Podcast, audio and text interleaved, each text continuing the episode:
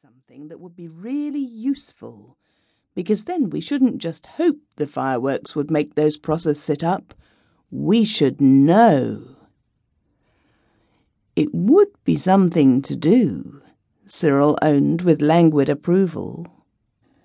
So the table was moved back, and then the hole in the carpet that had been near the window till the carpet was turned round showed most awfully.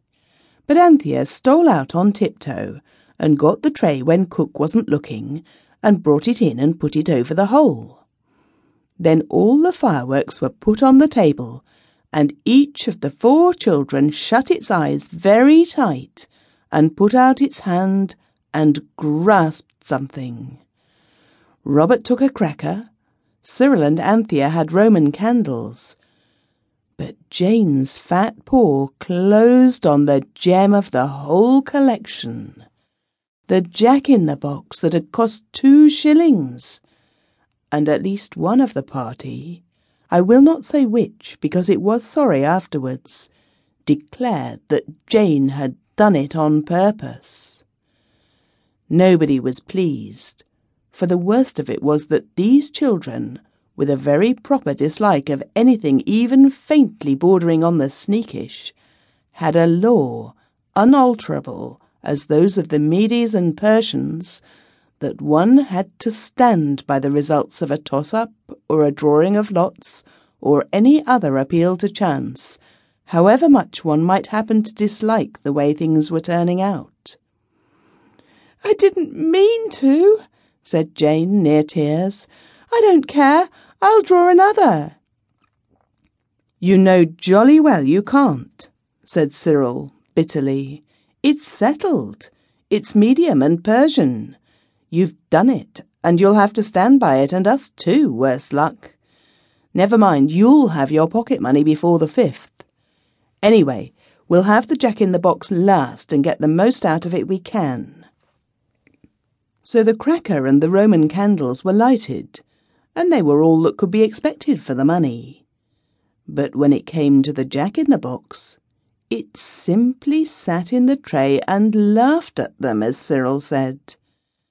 They tried to light it with paper, and they tried to light it with matches. They tried to light it with Vesuvian fuses from the pocket of father's second best overcoat that was hanging in the hall.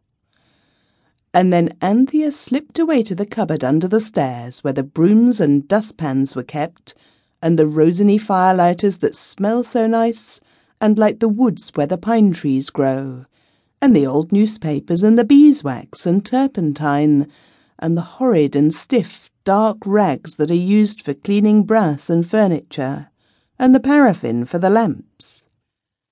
She came back with a little pot that had once cost sevenpence halfpenny when it was full of red currant jelly, but the jelly had all been eaten long ago, and now Anthea had filled the jar with paraffin. She came in and she threw the paraffin over the tray just at the moment when Cyril was trying with the 23rd match to light the jack in the box. The jack in the box did not catch fire any more than usual, but the paraffin acted quite differently, and in an instant a hot flash of flame leapt up and burned off Cyril's eyelashes and scorched the faces of all four before they could spring back. They backed in four instantaneous bounds as far as they could, which was to the wall, and the pillar of fire reached from floor to ceiling. My hat, said Cyril with emotion. You've done it this time, Anthea. The flame was spreading out under the ceiling like the rose of fire in Mr. Rider Haggard's exciting story about Allan Quatermain, Robert and Cyril saw that no time was to be lost. They turned up the edges of the carpet and kicked them over the tray. This cut off the column of fire and it disappeared, and there was nothing left but smoke and a dreadful smell of lamps that have been turned too low. All hands now rushed to the rescue. The paraffin fire was only a bundle of trampled carpet when suddenly a sharp crack beneath their feet made the amateur fireman start back. Another crack.